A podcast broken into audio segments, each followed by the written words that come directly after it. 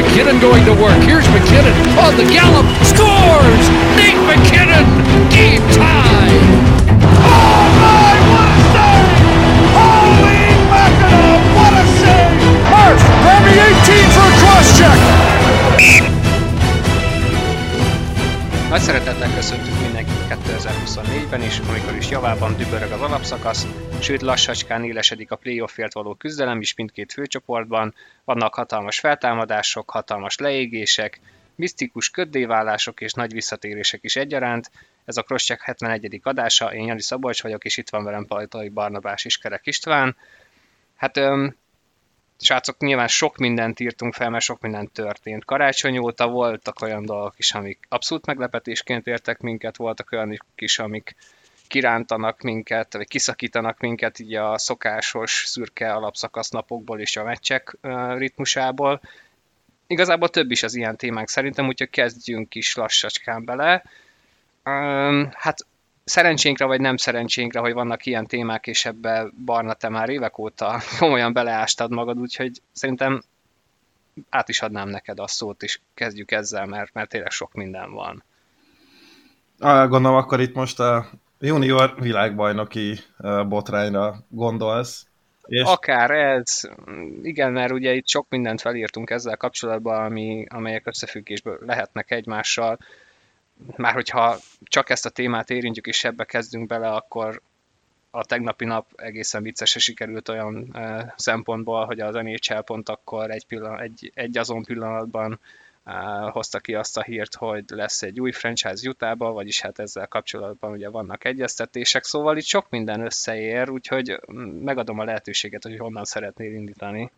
Egyébként pont ezen gondolkoztam, itt most te is említettél a beköszönés alatt, hogy idézőjelben csak egy hónappal ezelőtt vettük fel a legutóbbi adást, és hogy azóta mennyi minden történt, ráadásul úgy, hogy volt karácsonyi szünet is a ligában, volt egy junior VB is, és aztán most mégis az van, hogyha Észak-Amerikában, vagy hokis berkekben kimondott, hogy junior VB, akkor senki nem arra emlékszik vissza, hogy mi az, amelyik, vagy arra a junior VB-re még egy hónappal ezelőtt kezdődött, hanem arra, ami hat évvel ezelőtt volt, mert ugye... Mondjuk attól is függ, hogy kinek mondod. Mert hogyha az amerikaiaknak mondod, akkor nyilván az idei jut eszébe azonnal mindenki. Ez, ez benne van a pakliban, igen. Bár egyébként ők szerintem a hat évvel ezelőtt itt is nagyon élték, mert amúgy nekem az volt az egyik kedvenc junior vb Ha jól emlékszem, akkor ott volt nyitott pályás meccs is, Buffalo-ban talán, egy USA-Kanada, de hogy ennek a világbajnokságnak lett egy nagyon komoly vízhangja, ami hát tulajdonképpen az első bomba az még uh,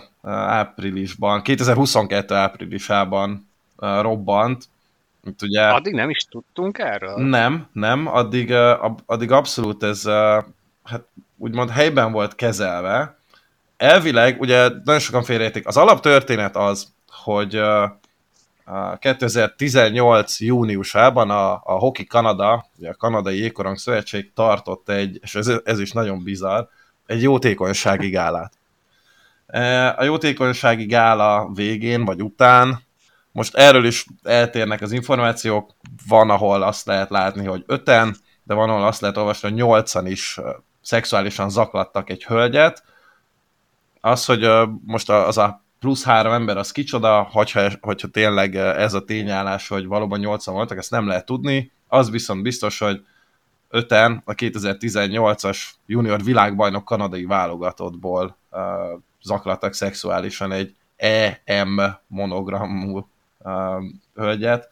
Elvileg már ott rögtön utána történt egy feljelentés, csak ez nem került nyilvánosságra, és hogyha jól tudom, akkor 2019 februárjára a londoni, hát London, Ontario, szóval nem mint a Anglia fővárosa, hanem az ontarioi londoni rendőrség. Ez 2019 februárjára ezt a vizsgálatot lezárta, és vádemelés nem történt az ügyben. Csak hogy... De már akkor volt olyan játékos az érintettek közül, aki már akkor Európában... Nem, nem, nem, nem, nem, nem. nem. Még nem. nem. Formenton mikor ment? Formenton 2022-ben ment, ugye amikor ápr- áprilisban, 22 áprilisában került ez tényleg uh, nyilvánosságra ez egész eset, amikor is uh, hát polgári eljárást indított ugyanúgy ez a hölgy, és uh, hát ezt az ontariói legfelsőbb bíróságon nyújtotta be, és hogy itt egyébként 8 játékosról szólt még az első vádirat talán, és hogy a 8-ból 5-en ebből az ominózus kanadai junior válogatottból kerültek ki, illetve annak voltak a tagjai. Úgyhogy újra nyitották a dolgot, és elvileg 2022. októberére, tehát a vizsgálat eljutott addig, hogy megvolt az az öt illető.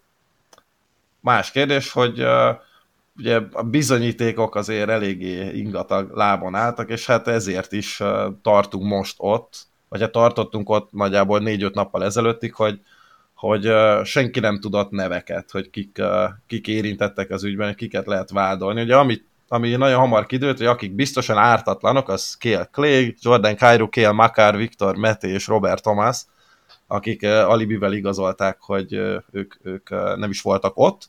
Voltak nagyon sokan, akik uh, kiadtak egy közleményt, viszont nem tudták alátámasztani a gyártatlanok. Voltak, akik uh, uh, kiadtak egy közleményt, de nem is ejtettek szót arról, hogy bármi közük lenne az egészhez, és volt Alex Formenton, aki meg uh, hát hallgatott, mint süket disznó a búzában, majd aztán lelépett Európába, úgyhogy mondhatni, hogy ő a kezdetektől fogva gyanús volt. Ugye a vizsgálat... Ahonnan ő most vissza is. Hát igen, hát, igen. Azóta, mert muszáj neki. Szóval ugye a vizsgálat azért zajlott azóta, sőt, elvileg született ítélet is, de megfelebezték néhányan, nem tudjuk, hogy kik, és nem tudjuk, hogy hányan, és ugye amíg a, a fellebezési eljárás vagy művelet zajlott, addig ugye semmilyen részletet nem hoztak nyilvánosságra, és hát akkor eljutottunk egészen néhány nappal ezelőttig, amikor Dylan Dubé személyes okokra, vagy mentális egészségére hivatkozva eltávot kért a Flames-től.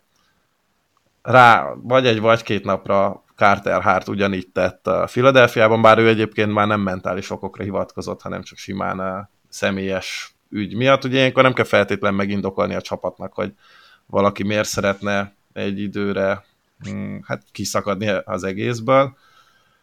De azért már néhányan elkezdték tényleg összekötögetni a pontokat, hogy húha, hát ők bizony mind a ketten igen, ott igen mert ugye első pillanatok, ugye az első pillanatokban volt egy ilyen együttérzés, hogy főleg amiatt, mert hogy Dubé arra hivatkozott, hogy mentális problémák miatt lép félre, amire az elmúlt pár hónapban volt is példa, ugye a Player Assistance program miatt, Nicsuskin, Girard, ami, ugye korábban még Shillington, ami egyelőre egészen sikeresnek is mondható. Hát igen, és viszonylag ugye... amúgy, de nagy, tehát nagy mintára, vagy hát amennyi mintánk van, azért tényleg talán többen jöttek ki egészségesen, mint ahányan nem. Igen.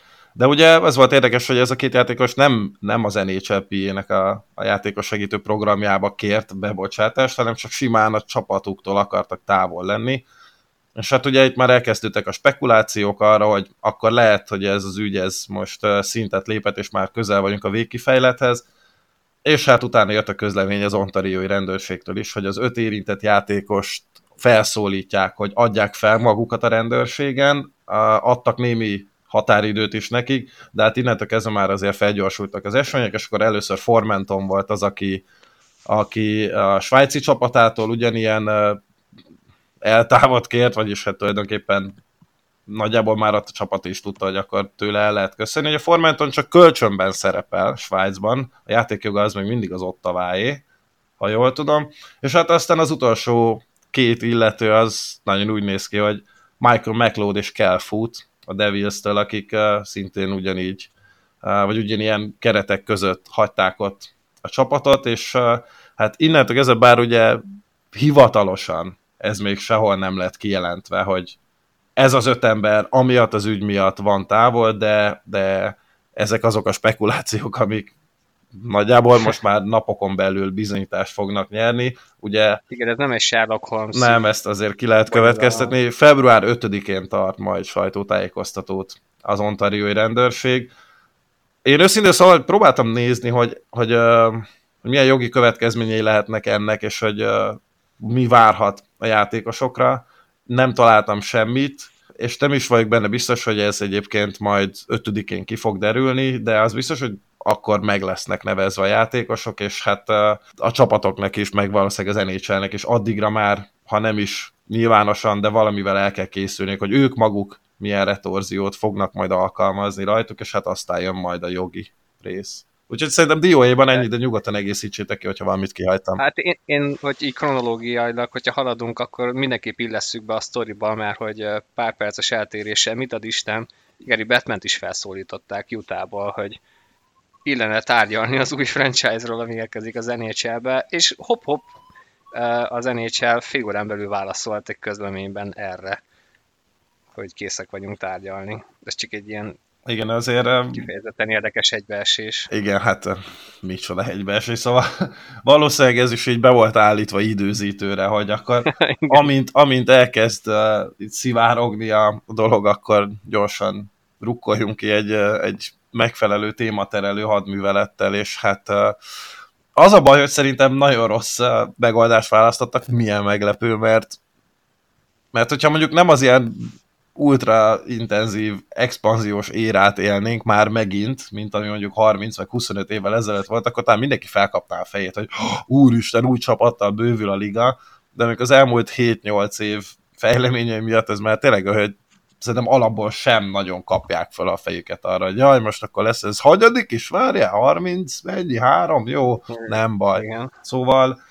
Sőt, szerintem inkább az lehetne az első ilyen reakció hoki kedvelőtől vagy NHL-t követőtől, hogy ó, basszátok meg igen, már megint. Igen. igen. Tehát, hogy, hogy most már nincsen meg az, hogy, hogy akkor tök jó, hogy kiegészül a liga, és akkor lesz egy 32. csapat, mint a Seattle esetében, mert ott annak egyébként volt hozzáadott értéke, és volt egyébként sportszakmailag is indokolható része annak a döntésnek, hogy akkor egészítsék ki 32-vé, és akkor mindegyik divízió ugyanúgy 8 fő, és akkor így szépen teljes a Major Liga, és akkor kialakult az a zárt rendszer, ami ugye kialakult az NFL-ben, ugye az NBA-ben azt hiszem csak 30 csapat van, de hogy legalább párosan vannak, és akkor ez a 32, ez nagyjából így a határa ennek az egésznek. Most egy 33-kal, és erről beszéltünk Szabival egymás között még a Leafs-Jets meccs közvetítése közben, még valamelyik harmad között, vagy lehet, hogy előtte, most ezt így hirtelen nem tudom felidézni pontosan, de hogy akkor viszont megint ott tartasz, hogy alsó hangon akkor kell majd még egy franchise, és hogyha szépen ki akarod egyensúlyozni az összes csoportot, akkor meg ott tartasz, hogy akkor még ezen kívül kell három, ja. amit meg nem nagyon tudsz elképzelni, hogy hogyan tud eltartani a liga, vagy egyáltalán miért akarna bővülni olyan piacokon az NHL, ahol nem feltétlen látod azt, hogy felvevő piaca lenne a ligának, mert bármennyire is rossz kimondani, azért ez nem egy vonzó dolog. Tehát, hogy ha megnézzük, hogy milyen csapatok azok, akik mondjuk szeretnének NFL, NBA vagy NHL csapatot a közeljövőben maguknak, akkor azt látod, hogy a legnagyobb városok NFL-t akarnak, utána jönnek az NBA-sek, és aztán a legvégén, ahova már sem az NFL, sem az NBA nem akar, vagy, vagy nem gondolja, hogy lenne értelme terjeszkedni, ott tud esetleg egy picit szárba szökkenni az NHL-es remény. Ami pedig Hát Ilyen jó, lehet, ló nincs szamár is jó elven, na jó, akkor megtűrjük, de, de nem az, hogy, hogy akkor azért a, az NHL-ért, vagy azért a hoki csapatért kapkodna mindenki a városban. Tehát nem azt akarja, hanem egyszerűen az jut. És ebben tök Igen, rossz gondolni. Igen. Amit, amit én még néhány órával ezelőtt olvastam, hogy ez, ez tulajdonképpen egy ultimátum vagy üzenet a liga részéről az Arizona felé, mert ugye Arizonában tettek arra egy ígéretet, hogy hát amúgy ez a, ez a Malit Arena, ez tényleg csak átmeneti megoldás, épül a csarnok, meg lesz, ugye már azt hiszem, hogy ki is volt jelölve a telek, vagy volt valami ilyesmi hát, még annó Meg ősszel. az, hogy az Orsztárig, igen, meg igen. az Orsztárig megoldják az így van, így van. És, ugye, jövő végén. Igen, és ugye nem jutottak sem eddig, úgy néz ki, legalábbis nekem ebből az egészből az jön le, hogy nem is nagyon volt kommunikáció a K10 és a liga között, hogy, hogy akkor most hogy állnak, vagy hát lehet, hogy ez a sarokba bedobott némított telefon volt, hogy néha oda csörögtek Batmanék, aztán soha senki nem vette föl, és lehet, hogy ez most egy ultimátum, és én még mindig inkább ezt tudnám elképzelni, hogy ha végre, végre Batman ezt a rettenetes sivatagi jégkorong ötletet elengedi, akkor, akkor talán azt fogja átvinni Salt Lake City-be, de egyelőre ezek is tényleg csak találgatások. Vagy még arra lehet jó, hogy Kevin Weeks akkor két kuka uh. a homlokát videózza, bejelentse végre Atlantát, és akkor megint nyugaton is keleten lehet. Ugyanannyi csapat leszünk 34-en, még nagyjából 2 milliárd dollár bevétel, és Arizona is marad az 5000-es arénában, mindenki jól jár. Jaj, de jó lenne amúgy. Fú, de jó lenne. Nagyon jó hangzik, Szabi. Látod? Meghoztad a kedvem. Meghoztad. De térjünk talán még egy picit vissza ez a kiinduló ponthoz, vagy nem tudom, hogy szeretnéd-e még bármivel kiegészíteni Barna, vagy várjunk, hogy mi lesz ennek a végkimenetele hétfőn? Vagy az lesz egyáltalán? Ez még jó kérdés, és hogy mi várhat ezekre a játékosokra. Hát igen, itt, itt, uh, itt talán ez lesz a legérdekesebb, legalábbis a, a szurkolók szempontjából, hogy akkor most öt, ötükkel mi lesz. Uh, az biztos, hogy most senki nem lenne a helyükben.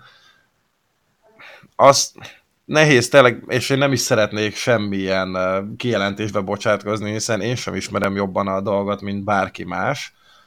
Ennek öt és fél éve történt meg az egész, és nagyon érdekes számomra, hogy, hogy eddig ugye maximum, nagyon-nagyon maximum, főleg amikor ez kirobbant, akkor, hogyha mondjuk azt nézte az ember, hogy melyik játékos hogy reagált erre az egészre, hogy Formenton picit gyanús volt, hogy tényleg ő aztán meg se szólalt, és azonnal húzott Európába.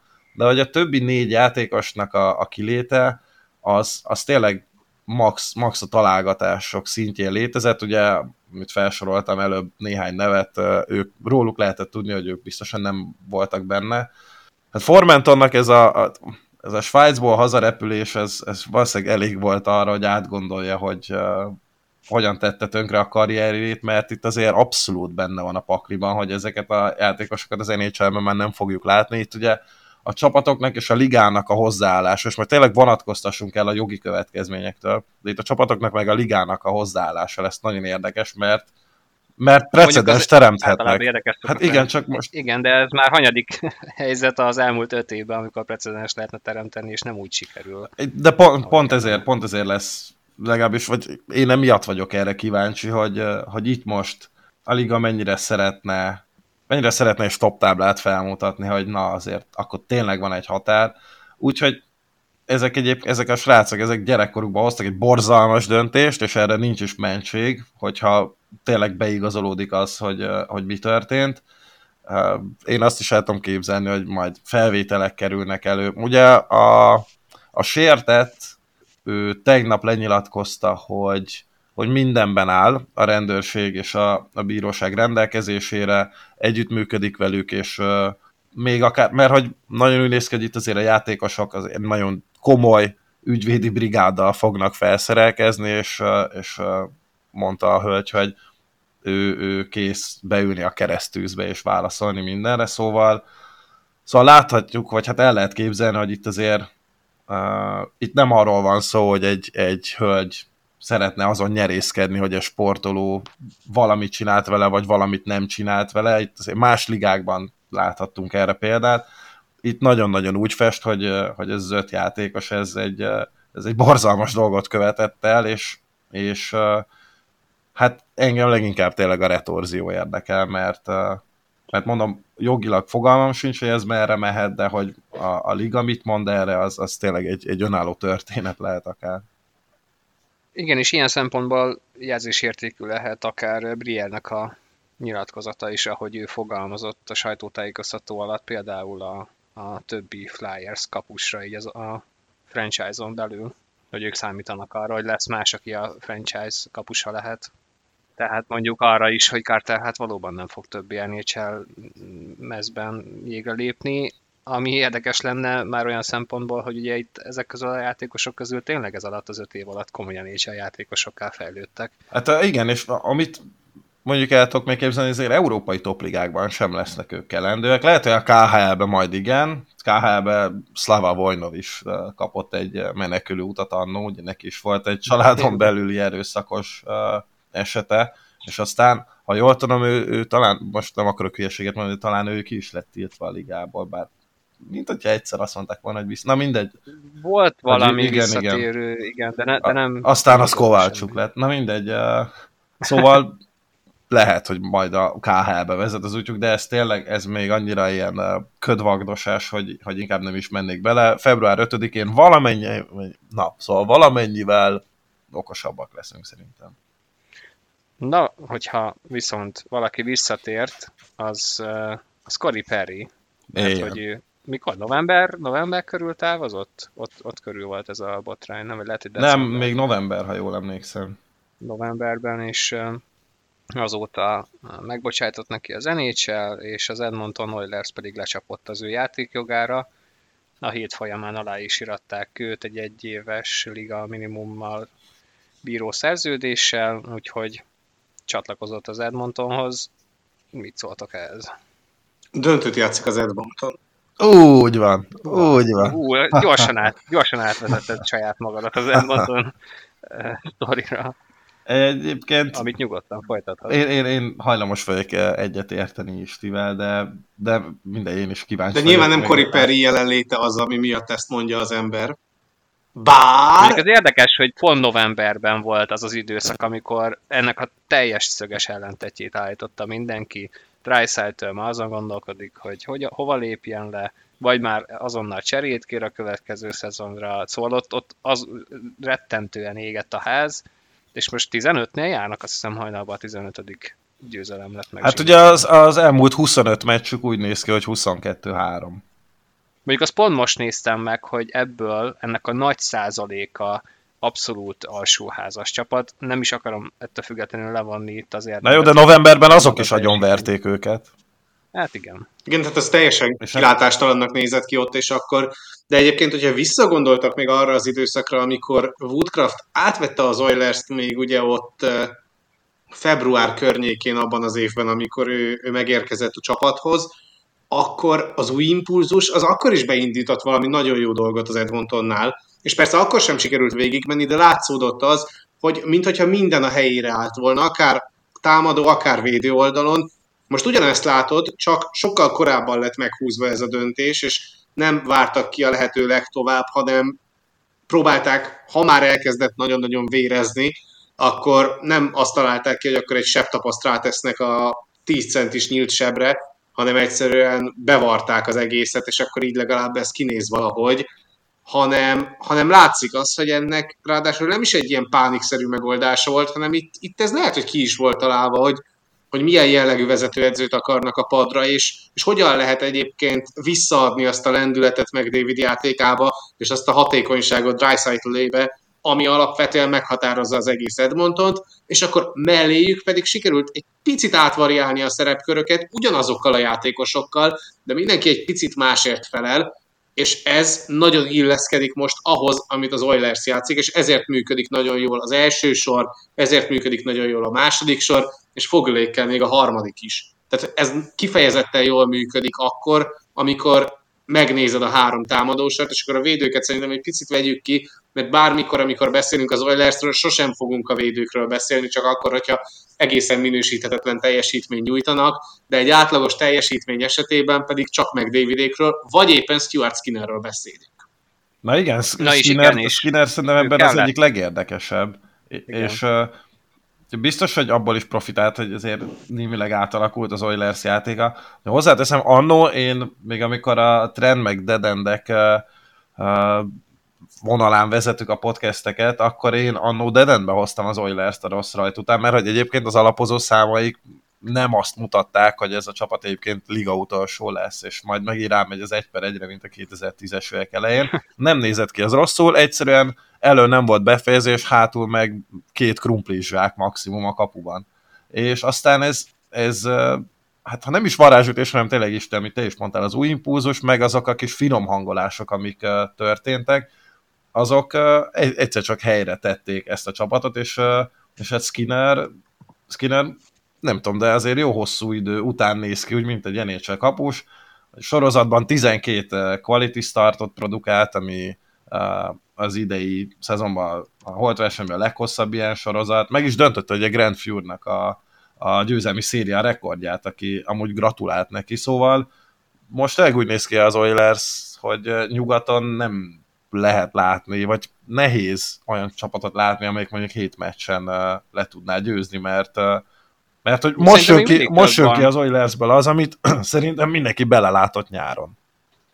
Szerintem még mindig több van uh, idén ilyenből, mint tavaly, de ez majd, ez majd egy későbbi téma, ezt erről is beszéltünk Istivel hajnalban, hogy, hogy nagyon sok lehet a, a jó nyugati csapat leszámítva, hogy, hogyha nem nézzük a az elmúlt éveket, mert akkor ott azért elég sokszor az volt a téma, hogy ez a keleti playoff ez nagyon erős, és nagyon sokan nagyon erős, és nyugaton pedig van mondjuk négy, akiket várhatunk főcsoportba, vagy főcsoport döntőbe, ez talán idén megváltozhat, de hát az Edmondson szerepe igazából annyiban változott november óta, hogy, hogy ismét visszakerültek a, ebbe a pozícióba, akiket a főcsoport döntőbe várhatunk idén.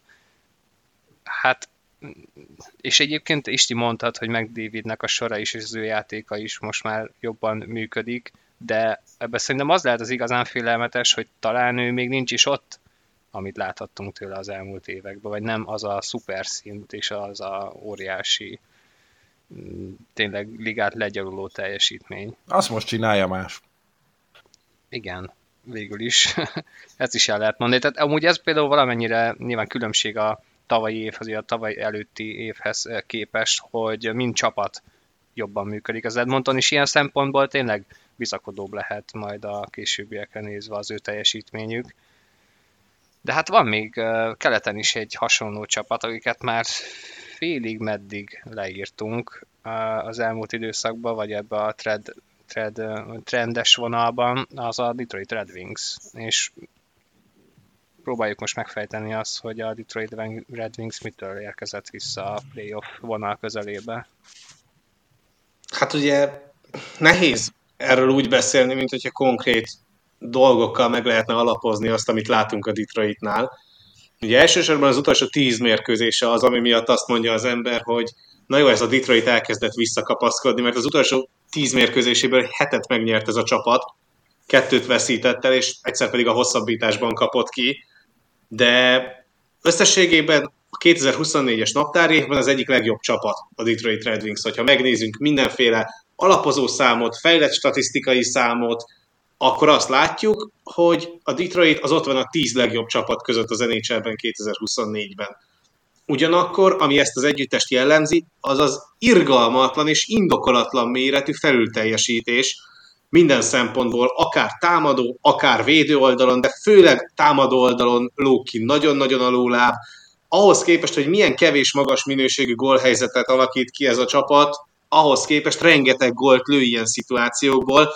A magas minőségű helyzeteinek a 28,6%-át belövi, ez a második legjobb mutató az egész ligában. Egy csapat hatékonyabb mindössze az ilyen szituációkban, mint a Detroit 25,8-as várható gólértékre összesen lő 33 gólt a naptári évben minden szituációt figyelembe véve, hogyha pedig leszűkítjük mindezt 5 az 5 elleni játékra, akkor még magasabb a felül teljesítés, mert akkor azt látjuk, hogy 20 gólt lőtt 13, valahányas várható gólértékre, tehát abból a szempontból még jobban kinyílik az olló két vége egymástól, és még nagyobb az a felülteljesítés, amiről eddig beszélünk. Hogyha az arányokat nézzük, akkor csak a Blues és a Canadiens alakít ki kevesebb minőségi helyzetet, mint a Detroit, és ennek ellenére tud ennyire hatékony lenni, mert 15 ilyen gólt szerzett a Red Wings, és a második legjobb ebben a tekintetben, hogyha az arányokat nézzük. És minden exakt adatban, legyen szó akár támadó, akár védő oldalon, akár eladott korongokról, egyedül a bulizás, illetve a kapuralövések azok, amikben jóval lejjebb teljesít a Detroit, de ahhoz képest milyen keveset lő, ugye összességében is a Red Wings, ahhoz képest folyamatosan nyeri a meccseket, és a fontos adatokban mind-mind ott van a legjobb tízben, hogyha pedig a kapus teljesítményt, illetve a támadó oldali hatékonyságot összeadjuk, vagyis kijön ez a PDO mutató, akkor pedig a hetedik legjobb csapata az egész ligának, pusztán 2024-ben, és ennek köszönhető az szerintem, hogy a Detroit most ott van a vonal környékén, de pont azért, mert ilyen szintű a felülteljesítés egy tíz mérkőzéses mintán, ezért nem lehet azt gondolni, és nem is lehet elvárás az a Detroit-tal kapcsolatban, hogy ez a csapat ezt hozza a szezon végéig. És ezért szerintem nem is lesz egyébként ott a playoff környékén hosszú távon, legalábbis anélkül, hogy ne nyúljon bele drasztikusan a csapatba, mert közben pedig az elmúlt időszakban azért látszódtak azok a problémák, amikről beszéltünk is akkor, amikor még a Detroitról beszéltünk hosszabban, meg amire egyébként a csapatban működő dinamika alapján azért lehetett is számítani. Na és ehhez képest most ez a tíz meccses minta, ez egy komoly felüdülés, de mégsem mondja azt az ember erre a mintára, hogy erre lehet építeni, és hogy ebből valami csodálatos dolog fog kisülni. Ez nagyon szép, nagyon jó, de szerintem erre a vonatra nem érdemes felülni, mert, mert ilyen mértékű felülteljesítés nem fenntartható semmilyen szinten sem. Főleg, hogyha Patrick Kane és Ben Sharot visszatérnek. Igen, de egyébként az a durva, hogy ezen a tíz mérkőzésen egyébként a Detroitból előjött a mélység, mert egy 12 különböző játékos lőtt gólt a tíz mérkőzésen, és mindössze egy olyan játékos van ennek ellenére a Detroitban, akivel a jégen több lövése van a csapatnak, mint amennyi az ellenfeleknek. Ez hol? Tehát azért az is mutatja, hogy a Detroit egy nagyon visszahúzódó, nagyon passzív és nagyon reaktív jégkorongot játszik, és amiben egyébként látszik a mostan, most, most vizsgált mintán a Detroitnek a fejlődése, az az, hogy a megugrásos szituációkat, a kettő az egyeket, a három a kettőket, a gyors transition játékokat nagyon jó arányban és nagyon hat, nagy hatékonysággal tudják kialakítani, és azokból tudnak gólt lőni. És ez a legfontosabb, hogy nem az, hogy nagyon sok ilyen helyzetet tudnak kialakítani, hanem hogy ezzel a kevés helyzettel milyen jól tudnak sáfárkodni, mert egyszerűen a Detroit mostani játéka magában hordozza azt, hogy magukra húzzák az ellenfelet. És amikor az összes védő ott van az ellenfél kékjénél, akkor elég egy jó passz a palánk mellett, vagy egy rossz szögben történő olvasás, vagy korongtámadás a hátul lévő ellenféljátékostól, és akkor már kialakul a létszámfölényes helyzet, azokat a Detroit pedig beveri idén. És hát egy fél mondattal említetted már Isti, de szerintem az se baj, nevén nevezzük, hát Alex Lyon, aki elkezdett meccseket lopni, mert egyébként hát nem csak úgy nyeri ezeket a meccseket, sőt, jobbára nem úgy nyeri ezeket a meccseket a Detroit, hogy jobban játszik az ellenfelénél, hanem kell egy nagyon-nagyon magabiztos kapus teljesítmény, és akkor utána lehet hatékonykodni, ami egyébként össze is jön, és hát ennek is köszönhető az a magas PDO szám, hogy, hogy Lion jelenleg egy, hát ha nem is azt mondja, hogy top kapus az nhl de hogy, hogy bőven vannak nála rosszabb kezdők. Abszolút. Abszolút, és összességében azért ez kifejezetten azt mutatja, hogy egy-egy ilyen hosszabb periódusra, hogyha van stabil kapus teljesítmény egy csapatban, legyen szó akár Detroitról, akár más csapatról beszélve, az idén nagyon-nagyon sokat tud előre lendíteni. Talán egyébként még a szokottnál is jobban, és ugye beszéltél itt korábban a quality startokról, azért az is látszik, hogy azok a csapatok, akik el tudnak kapni egy ilyen 3-4 mérkőzéses mintát, és egy sorozatot tudnak kiépíteni, azok onnantól kezdve olyan szinten tudnak átkattanni, hogy nem arról van szó, hogy legyalulják az ellenfelet, de valahogyan idén sokkal több ilyen nagy sorozatot látsz. Akár pozitív, akár negatív oldalon, és ez azért ennyire nem volt jellemző korábbi szezonokban, mint idén, hogy ennyire ciklikus legyen a liga.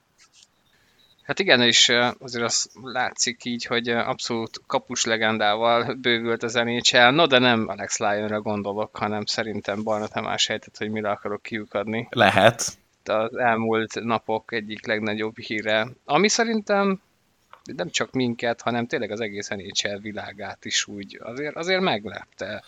És lehetett azt érezni az insidereken is, hogy, ők most valóban pislognak ezen a döntésen, meg sokszor van olyan, hogy ők tényleg insidenként funkcionálnak, és úgy tálalják, hogy itt van ez a nagy hír, de ők már tudják ezt nagyon régóta, hogy, hogy ez jönni fog, de szerintem Patrick Roát nem látta senki, hogy ez jönni fog. Hát nagyon nem, és uh, emlékszem, hogy Andrissal közvetítettük szombaton a Flyers Avalanche meccset, ami matiné volt, és aztán kijöttünk, még beültünk oda a vezérlőbe, vagy szerkesztőségbe, és, és hát ott uh, Andris, hát megtaláltam itt, és aztán Andris elkezdtünk barkóbázni, és hát eléggé le kellett szűkíteni, mert hogy, mert hogy nyilván eszébe sem jutott, hogy Roá, de senkinek nem jutott az eszébe, hogy itt Patrick Roá majd még valamikor NHL egyző lesz. Ugye annó, amikor, amikor Ducharmot kivágta a Canadiens, akkor tudom, hogy felröppent az ő neve is, meg ő állítólag azért kilincselt is, hogy szeretne a Canadiens edzője lenni, aztán Martin Szellói lett az. De az, hogy ő egyszer csak megjelenik majd a New York Islanders kispadján, de úgyhogy tehát ez valószínűleg már előre le volt játszva. Tehát nem az volt, hogy itt az Islanders kirakott egy közleményt, hogy akkor köszönjük Brad Lambertnek a munkáját, szevasz, és akkor edzőt keresünk, hanem ugye egyetlen egy közleményben berakták, hogy mától Patrick Roy az edző, és nem Brad Lambert, ja. a látásra. Mondjuk egyébként, hogyha van olyan GM a ligában, aki ezt most még tudja valahogy még ebbe a mai korban is űzni, hogy óriási titok legyen a csapat körül, és amikor a Torontóban volt, ez érződött, lehet, hogy jót is tett akkor, hogyha egyetlen egy pozitívumot akarok abból az időszakból kiragadni, akkor az ez, és Lou Lamorello, ahogy operál, tehát ő semmit se kicsit. Erre azért többen is képesek. Most majd úgy is beszélünk majd itt a Drysdale Gauthier cseréről, szerintem a Flyers is nagyot ment ebben a tekintetben. De, mm, igen, de, tehát nem azt mondom, hogy nincs ilyen franchise, de Lou Lamorello évtizedek óta. Hát Lou egy gangster. És, és amikor, abszolút, és amikor Elliot Friedman úgy beszél erről az esetről, hogy érz, érződik a hangján még egyfajta sértődöttség is, hogy erről finja nem volt erről, hogy ez Hát ez akkor kutakodja jobban, és Patrickról, meg Patrickról meg fogja lenni, akkor az már, akkor az már sokat sejtett, hogy, hogy tényleg tényleg nagyon fű alatt ment ez az egész, vagy legalábbis ők lehet, hogy tudták, amit most pedzegettél, hogy már ők ezt novemberben előkészítették minden esetre, nagyon-nagyon kevesen sejthették azt, hogy ez be fog következni, de inkább beszéljünk arról, hogy, hogy ez jó döntés lehet-e. Én kigyűjtöttem néhány statisztikát, ami, uh, illetve nem én gyűjtöttem ki, hanem uh, Kelly barátunk de hogy, hogy azért az, az azért nagyon erősen rávilágít arra, hogy ez az Islanders... Annál csak jobb lehet. Tehát, hogy, Igen, tehát... Hogyha az a sor, amire én gondolok, szerintem az, szerint, szerintem az. Csak, az... csak jobb lehet az Islanders Patrick Roával, mint Lambertel volt. Ezt eh, nyugod, nyugodtan akkor olvas fel Isti, és nekem azért volt egyébként ez sokkoló, mert hogy az Islanders ugye anna, amikor kétszer szerepelt idézőjelben a Final four hogy a Covid alatt, akkor ugye ez az iszonyatosan zárt rendszer, és a, a brutálisan megbízható védekezés repítette odájuk, hát ehhez képest meg... Szóval, engedett lövések mennyiségét figyelembe véve utolsó a ligában. A belső slotból érkező lövések esetében utolsó a ligában. Megugrásokat követő helyzetkialakításban a legtöbbet engedte a ligában az Islanders, a második szándékú kipattanóból kialakított helyzetek esetében szintén utolsó, és a legmagasabb várható gólértéket szintén az Islanders ellen érik el a csapatok. A sloton keresztül menő passzok tekintetében csak kettő csapat enged többet, mint az Islanders, és forgatásokat követően pedig egészen pontosan három csapatot megelőz az Islanders. Hát ez valami egészen szürreális. Hát ez az, hogy ha Szorokin egyébként talán ha jól láttam, bár most erre nem tenném a nyakamat, hogy a lopott meccsekben azt hiszem, hogy ő vezet, az NHL-ben. Igen, 8 vezet. Hogyha, igen, tehát hát, a Szorokin nagyjából egy földön túli teljesítmény nyújt, már, már csak azzal is, hogy egyáltalán még van kedve játszani, vagy hogy még nem sérült meg, mert ezt az igénybevételt, meg ezt a, ezt a konstant stressz, hogy amikor látod, hogy az ellenfél meg fog indulni, akkor tudod, hogy a védőidre nem számíthatsz, és hát majd figyelj. neked kell mentened az egész helyzetet. Szörnyű lehet. 93-ban volt egy kapus, aki ezt megunta. Azt mondod? A Patrick Roy. Várj, ez 95. Ja igen, jó, a 95. 95 nem ez a lényeg, ősz, ne kösd bele. Köszönjük a Detroitnak ezúttal is, hogy vert neki egy, mennyi, 11-et, az egy meccs. Nagyon sok volt, igen, és nem, nem, nem vitték le. Szóval a párhuzam megvan. Roá tudja azt, hogy pontosan tudja azt, hogy eh, milyen szar ilyenkor a kapuba lenni, és hát az első edzésén próbált is ellene tenni, hogy a védelem kicsit össze, vagy az, az, az ellen tenni, hogy ne legyen ilyen szar a védelem. Igen, tehát a Roánál, Roánál nincs olyan, hogy te lazázol az edzésen. Tehát uh, akkor, akkor te ülni fogsz. És, uh, és ugye attól sem rettem vissza, hogyha mondjuk valakire rá kell kúrni a plexit uh, adott esetben, vagy, vagy hogyha mondjuk a saját játékosodat kell a, a sajtónyilvánosság előtt a busz alá dobni. Ugye megcsinálta ezt például a Düsénnel is annó, úgyhogy uh, valószínűleg Lambertnek az égvilágon semmi tekintélye nem volt az öltözőben, hát Rohannak lesz, vagy ha nem, akkor gondoskodik arról, hogy legyen. Hát ez egészen biztos, úgyhogy nagyon-nagyon várjuk a Tortorella, vagy akár Laviolet és Roa párharcokat. Stadium Series. Így. Bizony. Amúgy még visszakanyarodva még itt az Islandersre és Roa első meccseire azért lehet, hogy kikapott az Islanders ugye rögtön az első két mérkőzésen, Ettől... Elsőt nyerték. Az első, ja, ez igen, igen, igen, igen.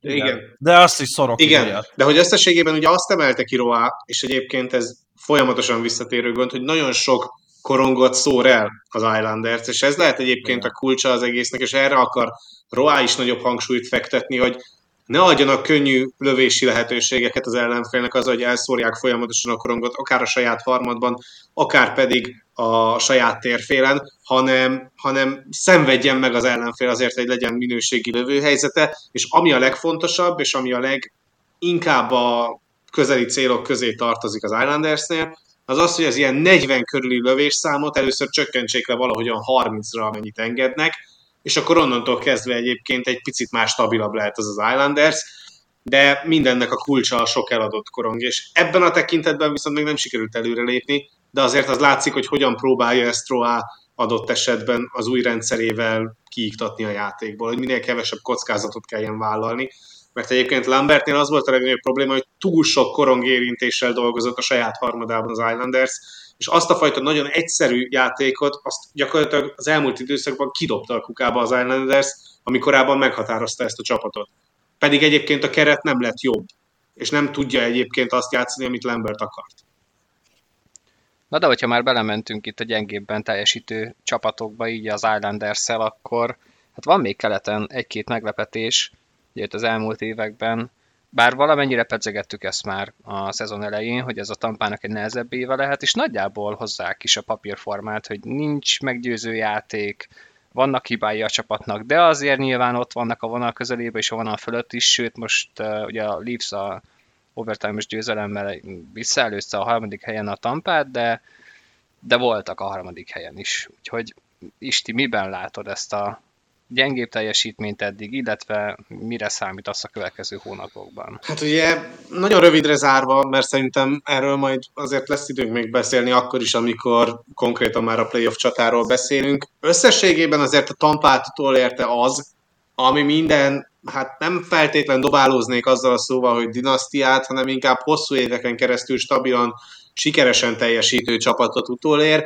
az pedig a fizetési plafon, illetve hogy folyamatosan ahhoz, hogy ott tudjál maradni a tűz közelben, ahhoz bizonyos áldozatokat kell meghozni, és a Tampa egyébként ezt úgy oldotta meg, hogy folyamatosan a harmadik, negyedik sorból engedte el az embereket, miközben az első két sorban próbálta felhalmozni és lekötni azokat a játékosokat, akik egyébként a sikereknek voltak a kulcsai. Ugyanakkor azt is hozzá kell tenni, hogy például védő oldalon nagyon látványosan feltűnő az, hogy mennyire visszaesett a csapat védekezése a kapott gólok tekintetében azóta, hogy Ryan McDonough kikerült az első két hátvét párosból, és ugye elcserélte őt a Tampa annó Nashville-be. A támadó oldalon egyébként nagyjából ugyanaz a teljesítmény az megvan, mint az előző idényekben, meccsenként lőtt gólok tekintetében, a 11 azt hiszem a Tampa, viszont a kapott gólok terén egészen borzasztó, csak a 23 meccsenként 3,3 gólt kap a Tampa,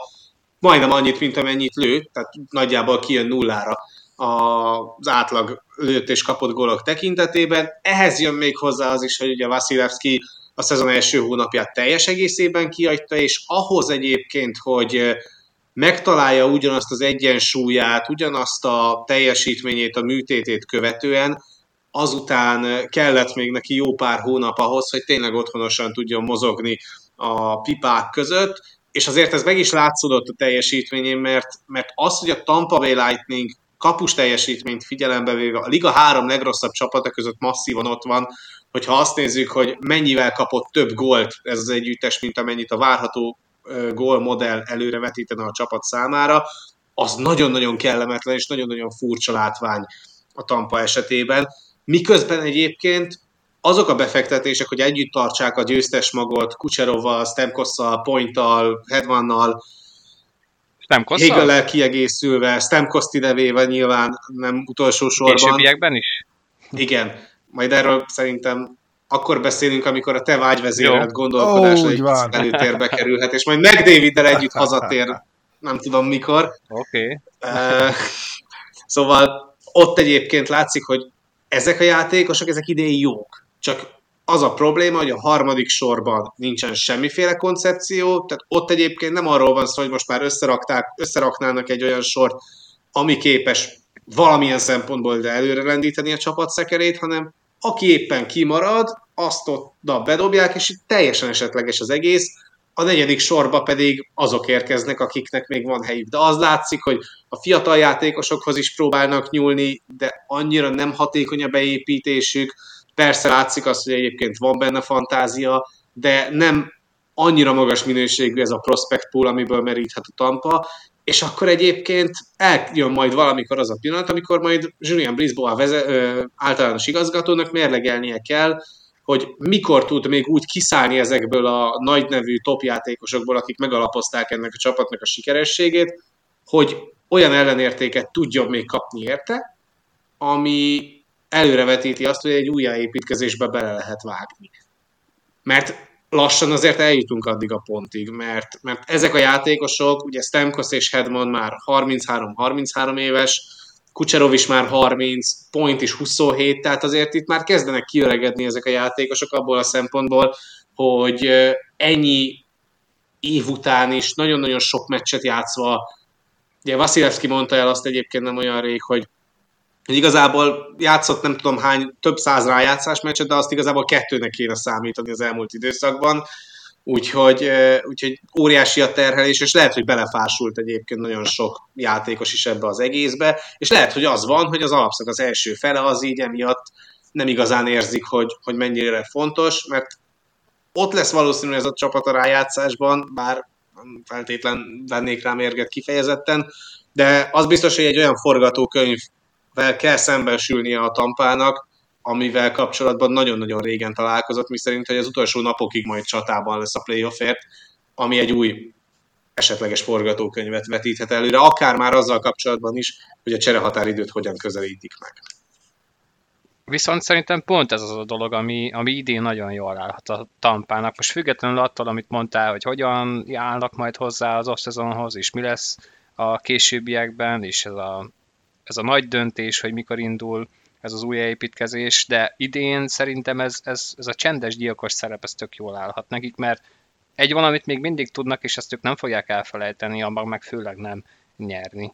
És ez az utolsó hónapokban is, utolsó hetekben is rohadtul sokat fog számítani, akkor meg pláne, amikor úgy érkeznek, valószínűleg úgy érkeznek a rájátszásra, hogy, hogy underdogként, és ez, ez jól állhat. Úgyhogy én ugyanúgy nem írnám le, mert ugyanúgy reszketek tőlük minden évben. Már mondjuk lehet, hogy a Leafs se lesz a play úgyhogy nem is kell idén, ott is kisebb az elvárás, mint az elmúlt években. Viszont van szerintem um, nyugaton is egy meglepetés csapat, vagy legalábbis nem meglepetés, hanem, hanem problémákkal küzdő csapat, az pedig a, a Kings. És mi történt ott? Mert szerintem az elmúlt időszakban, főleg azóta, mióta azt látjuk velük kapcsolatban, hogy, hogy igencsak összeállnak, és egy felfelő, felfelé ívelő úton járnak jó ideje, talán az első olyan időszak most, amikor meglepően megbomlott náluk valami.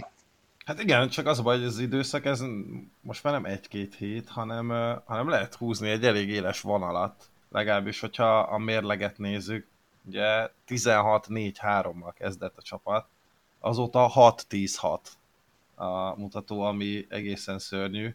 Az elmúlt 14 meccsből kettőt nyertek meg, úgyhogy, úgyhogy egészen kezd összeomlani az a Kings, amit egyébként szerintem itt a november, vagy októberben, meg novemberben látottak alapján, szerintem nagyon sokan kikiáltottak, talán már nem is annyira sötét lónak, mert, mert nagyon mélynek nézett ki a csapat, a, a főleg centerposzton, a fiatalok elkezdtek beérni, úgy nézett ki, hogy Kem Talbot is valódi első számú kapus, sőt, de hát ugye egyrészt Talbot nagyon visszaesett, és...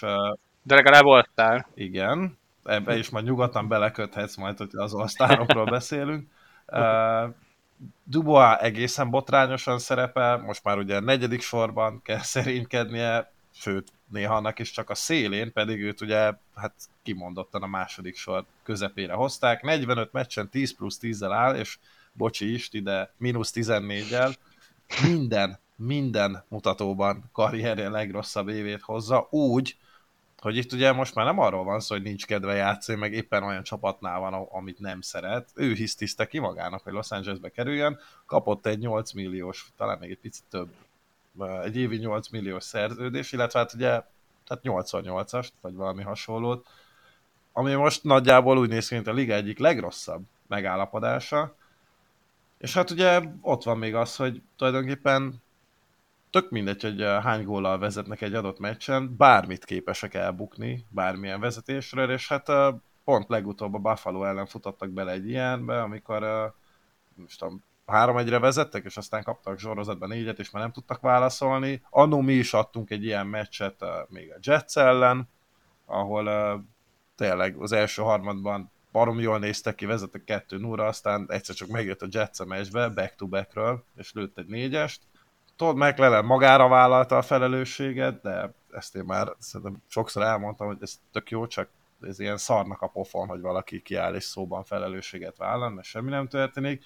Drew, igen, Doughty azért, Doughty azért meg kicsit uh, erősebben fogalmazott, mert azért annélkül, hogy megnevezte volna a csapattársait, de ugye hát arra igyekezett rávilágítani, hogy nagyon sokan egyénieskednek, és csak a saját statisztikáikat hajszolják, és szerint ez történt a Buffalo ellen is legutóbb. Úgyhogy hát úgy néz ki, hogy nagyon nincsen egység, és most én nem akarok tippelgetni, hogy kik azok a játékosok, akik hajlamosak erre, de például ott van Doughty és Kopitár, akiknek ilyenkor kell amúgy előlépniük, mert hát ők, és szerintem ezt is azért vesézgettük már eleget, hogy a Kings olyan szempontból szerencsés, hogy a, a tíz évvel ezelőtti kupagyőztes, duplán kupagyőztes csapatnak a vezéreit még így tudta tartani, igen. és hogy velük együtt tud ismét felemelkedni. Hát most itt az, az előző hogy... részben beszéltünk Lehet, erről. lehet, igen. Hát most itt az idő, hogy ezek a, ezek a vezérek, ezek, ezek meg is mutassák, hogy amúgy nem csak a tapasztalat, meg nem csak a két kupa, meg nem csak az életkor miatt érdemesek a tiszteletre, hanem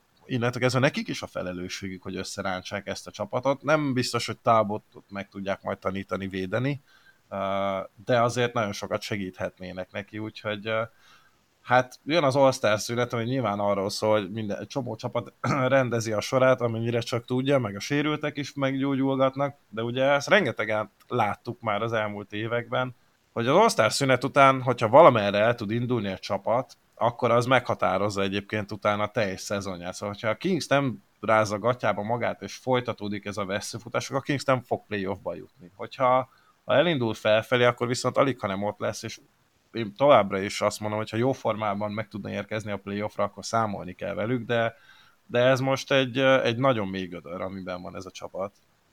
És milyen érdekes egyébként, hogyha már itt többször felhoztuk a novembert, ugye akkor megnéztük a, Kings és az oilers hogy mekkora különbség van közöttük, szerintem több mint 10 pont volt már akkor. És most jelenleg úgy áll, hogy két ponttal több van az Oilersnek, és kettő meccse kevesebbet játszottak. Ennyit számít az, hogy az Oilers folyamatosan nyeri a meccseit, és hogy ekkora gödörbe került a Los Angeles Kings, ami tényleg nagyon, nagyon furcsa, és az első ilyen ebbe az új érába, hogyha lehet ezt így nevezni. Hát, hogy ez mennyire függ össze azzal, hogy Pierre-Luc Dobá megérkezett a Los Angeles Kingsbe, és mondjuk azzal, hogy a Winnipeg Jacks pedig szárnyal, mióta nincs ott, mindenki vonja hát, a maga következtetéseit. Meg, meg kell nézni, hogy Viládi mit művel Winnipegben amúgy, mert az, az, az egészen szenzációs. Ugye már amikor ez a csere megszületett, akkor is hát ezen morfondíroztak a legtöbben, hogy lehet, hogy nagyon hamar el fogunk jutni odáig, hogyha Dubois továbbra is szarik az egész, vagy Vilárdi egymaga sokkal többet fog érni, mint persze, Dubois. És persze, szerintem, szerintem akkor is erről beszéltünk, hogy ez nagyon-nagyon könnyen megtörténhet. Viszont annyira nem kell aggódni Los Angelesbe, hiszen Dubá bármelyik nap mondhatja azt, hogy itt most már akar játszani, cseréljetek el megint valahol. Na jó, csak az, az, az embernek jelenleg nettó mínusz a csereértéke, szóval most már azért igen. A Kingsnek kéne fizetni, hogy bárki is átvegye őt. Mert... Egyébként 8 8,5.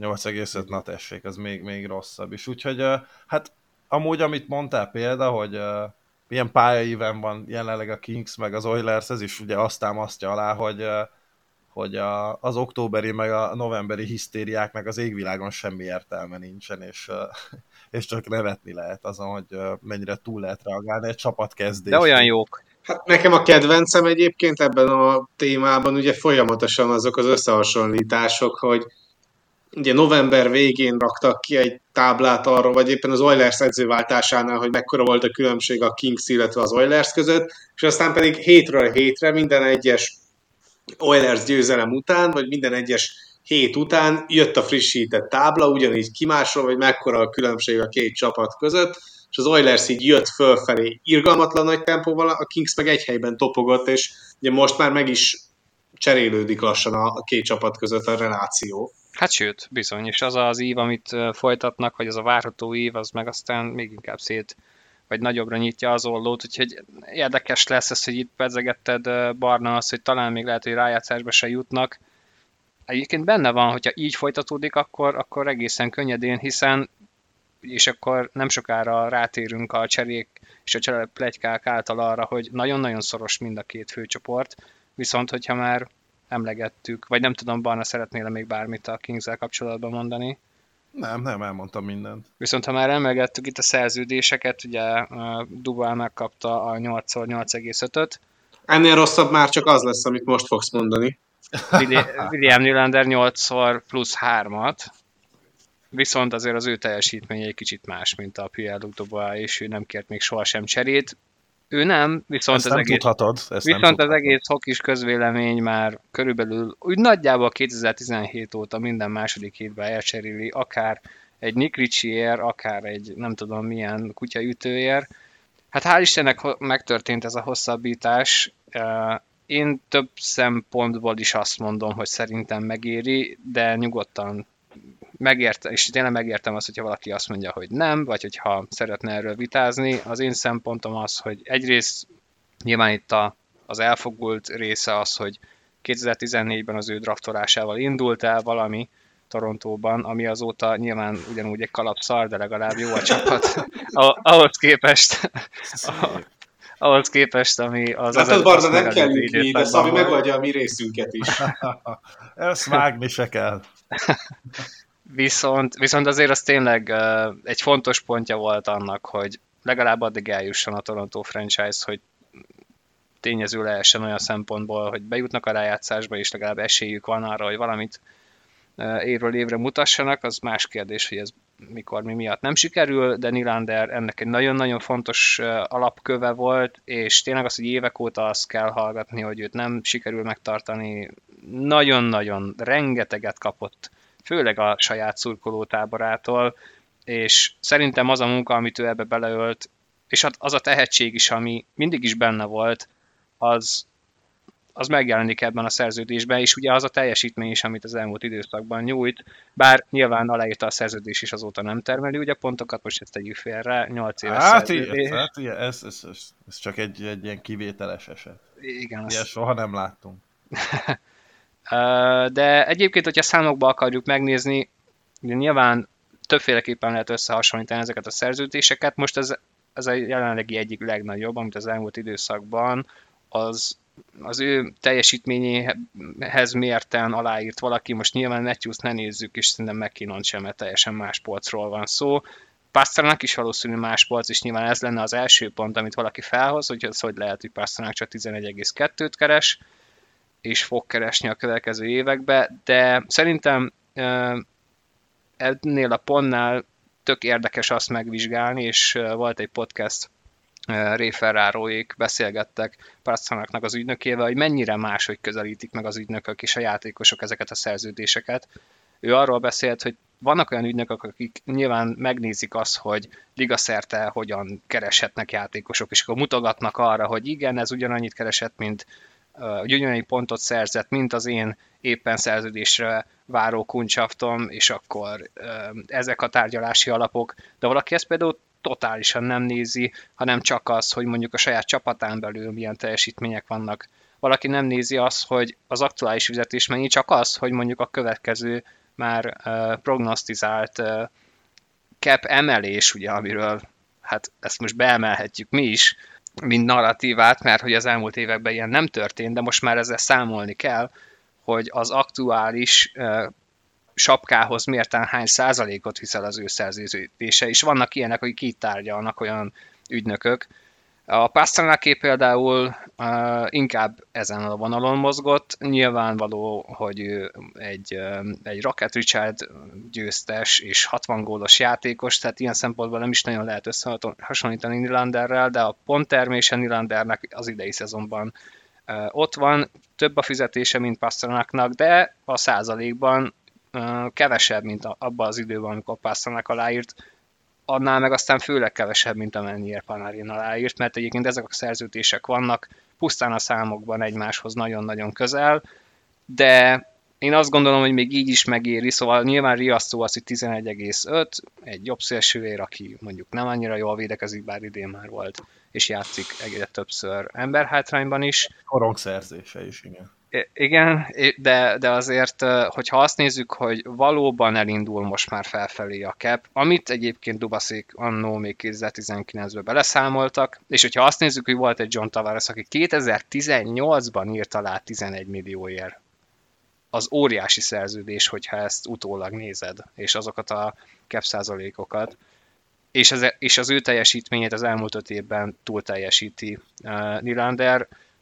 Szerintem megéri, és úgy is, hogy nem volt lehetősége, nem volt más lehetősége a Torontónak, mint megtartani, mert ilyen játékost szabadügynök piacról nem fogsz szerezni soha, szinte. Nagyon-nagyon ritkán van, hogy elérhető. Nem lehetett volna elcserélni olyan értékért, ami megérte volna az ő hiányát, nem hozta volna vissza, szerintem sehol sem. És akkor ugye ezt még egybefűzöm, és akkor keretbe zárom azzal, hogy én, én nagyon örülök neki, hogy meg van a lehetőség arra, vagy annak, hogy, hogy ő tényleg Toronto játékosként zárhassa le a karrierjét. Attól nem igazán tartok, hogy, a, hogy pontokban és teljesítményekben ez, ez nem fog megmutatkozni. Szóval szerintem ez ülni fog. Jelenlegi dob modell szerint is 11,6 milliót ér, amit egyébként azt még hozzáteszem, hogy bőven-bőven túl teljesített. Ugye amikor neki a legutóbbi szerződése volt, ez egy óriási botrány volt, azóta is tartja a rekordot azzal, hogy mennyi ideig lehet uh, úgy, úgy uh, kiülni időzőjelbe egy uh, hosszabbításos procedúrát, amikor már, hogyha nem történik meg a szerződés, akkor az egész szezon kukába megy, ugye az utolsó percekben sikerült aláírni még annó decemberben, amikor korlátozott szabadügynök volt, és akkor is mindenki azt mondta, hogy hát ennyire túl lett fizetve a 6,9-el. Most egy 6,9-es szerződés nevetségesen hat, főleg, főleg, hogyha azt nézzük, hogy 120 pontos ütemben termel. Az, az pedig ö, olyan szempontból is érdekes lehet az szerződése, hogyha már nem csak Nylandert vizsgáljuk, hanem hogy milyen irányba indul el a következő években. Ugye itt lesz egy Stan Reinhardt, aki szintén jelenleg szabadügynök, és hát a statisztikákat meghazudtolva, tényleg, vagy a lövési százalékokat meghazudtolva termeli most a gólokat, és az, hogy mi várható ilyen helyzetekben. Ott lesz egy Pettersson Vancouverből, aki fantasztikusan teljesít, és a Vancouvert is viszi tovább. Ő plusz ráadásul még center is, aki nagyon jól védekezik. Utána érkezik Dreisettle, és a többi, és a többi. Úgyhogy kíváncsi vagyok, és ezért is szerintem fontos az a szerződés, én örülök neki. Két hozzáfűzni való, az egyik az, hát, hogy Reinhardt amúgy ő tényleg védekezik, szóval nem csak az ultramagas lövési százalékára fog majd nagy pénzt kapni, hanem ő tényleg két irányú játékos. A másik pedig szerintem a, a, az egyik legfontosabb ebben az egészben, és te is kitértél rá, amúgy én csak egy kicsit szeretném még jobban aláhúzni, mert nekem ez ilyen keresztes hadjáratom kb., hogy tényleg nem a, nem a pénz számít, meg nem a valós összeg számít, és tudom, hogy a szurkolóknak néha habzik a szája, de hát basszus, nem ők fizetik, hanem a százalék számít. a, a és az, hogy mikor... százalék számít, csak. Igen. Csak. Mert tényleg, tehát a szurkolóknak ez az, mint monopoli pénz akar fizetni, vagy token, vagy bármi. De hogy nem, nem ők, nem ők, nem nekik kell ezen spórolni, hanem a csapatnak. A csapat meg majd megoldja, vagy a tulaj meg majd kifizeti, a szurkoló az csak nézze azt a rohadt százalékot, és uh, tök jó lenne egy kis szemléletformálás ebben, akár itthon, akár nemzetközi szinten, hogy nem ez a 11 plusz az ijesztő, vagy éppenségen nem ijesztő, hanem az, hogy tényleg emelkedni fog a kep, és mondjuk benne van a pakni, vagy ez a szerződés, hát Hát Még azt mondom, hogy a következő, a következő három évben, inkább így van, a következő három-négy évben maximum, de ez, ez akár jól is nézhet ki, hogy utána mi lesz, az szerintem én, én úgy vagyok vele, hogy mondjuk 5-6 év múlva inkább imádkozni fognak az emberek azért, hogy ne Toronto mezből vonuljon vissza Nylander, de, de ez is csak olyan, hogy van, akire ez igaz, valakinek nem igaz, ez nyilván kiszámíthatatlan, hogy ki mikor kezd el vészesen öregedni. Igen, itt eh, ami, ami nyilván, hogyha már csak a Toronto cap struktúráját nézzük, az a jövő év lesz az utolsó, ami, ami nagyon-nagyon meg fogja szorítani a csapatot. Azután viszont Tavares szerződése is eltűnik, nem teljesen, mert valószínűleg maradni fog, de töredékért, amit most keres, és utána ki fog abszolút ez egyenesedni, és jövőre is rengeteg lejáró játékos van, tehát a flexibilitás ugyanúgy megmarad, gyakorlatilag cserélődnek ezek a fizetések. És Brian Reeves vala... is megmarad. Jaj, atya úristen, igen, legalább valamennyire tényleg inflálódnak ezek. Mm, én is, én is arra ösztönöznék sok ilyen szakértőt, meg aki mondjuk ezekbe szeretné beleásni magát, hogy ezek a cap százalékok azok, amik igazán megmutatják azt, hogy, hogy van-e gond, vagy nincs-e gond egy szerződésen, nyilván teljesítmény is, de hát elég összevetni azzal, hogy mondjuk amit Crosby aláírt 2000, nem tudom, 10-es évek derekán, az hány százalékot vitt el, ami ma nevetségesen alacsonynak tűnt, azt hiszem 8,7 millió írt, írt Persze, alá, de majdnem 20 százalékot vitt el ami óriási különbség.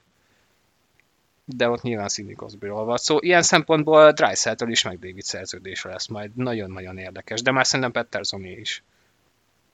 Úgyhogy igazából csak ennyi a, ez a, szerződés kitekintés, bár mehetünk tovább a Black House irányába. Ugye itt például ez is egy jó szempont lehet egy ilyen vitában idézőjelben, hogy vannak rengeteg, rengetegen, akik ilyen szerződésnél azonnal felháborodnak, hogy hogy lehet egy Nylandernek 11,5 milliót adni. És igen, tökéletes példa volt arra, amit mondtál, Barna, hogy akkor vizsgáljuk már meg azt, hogy azt az 1,5 milliót, vagy 1,3 milliót, amennyivel mondjuk lehet, hogy reálisan, vagy én is azt mondom, hogy túlfizették Nylandert, odaadjuk egy Ryan Reevesnek és a Chicago Blackhawks most es, jelen esetben nem 1,5 meg 1,3 milliókat dobálózik olyan játékosoknak, akiknek semmiféle hozzáadott szerepük nincs a csapathoz, hanem Nick Folino 4,5 millió két évre.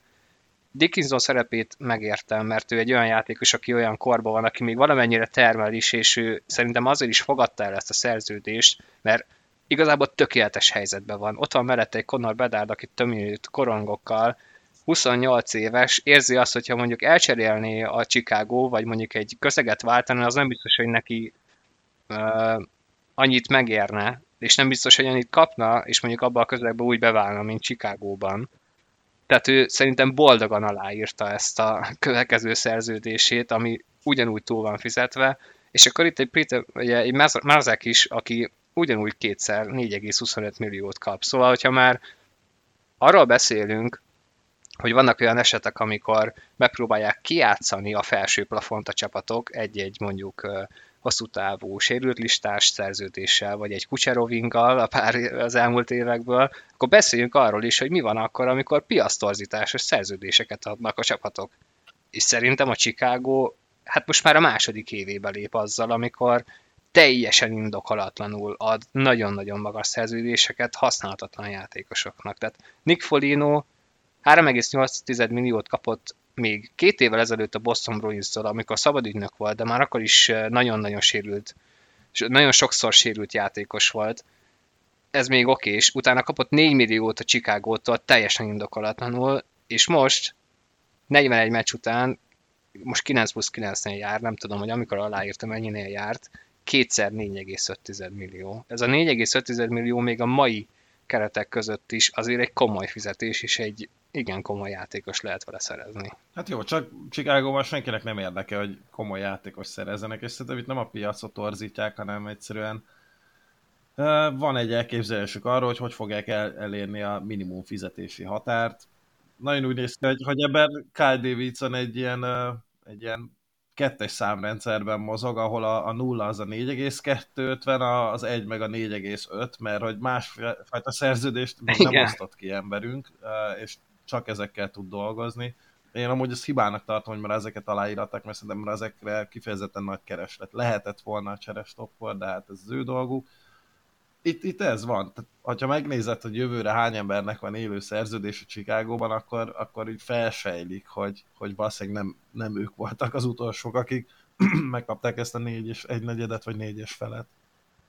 Na jó, de igen, tehát én értem azt, hogy el kell érni a cap floor, de szerintem pontosan emiatt, amit mondtál, hogy az 1 milliós lett 4,5. Hát mert eszük ágában, ez, eszük ágában nincs jobb játékost igazolni, akkor hogy lesznek utolsók? Igen, csak akkor nem tudom, szerintem simán lehetne egy olyat bevezetni, hogy akkor vizsgáljuk meg azokat a szerződéseket is, amikor... De várjál, de az meg nem... De mi, mi alapján vizsgálod meg?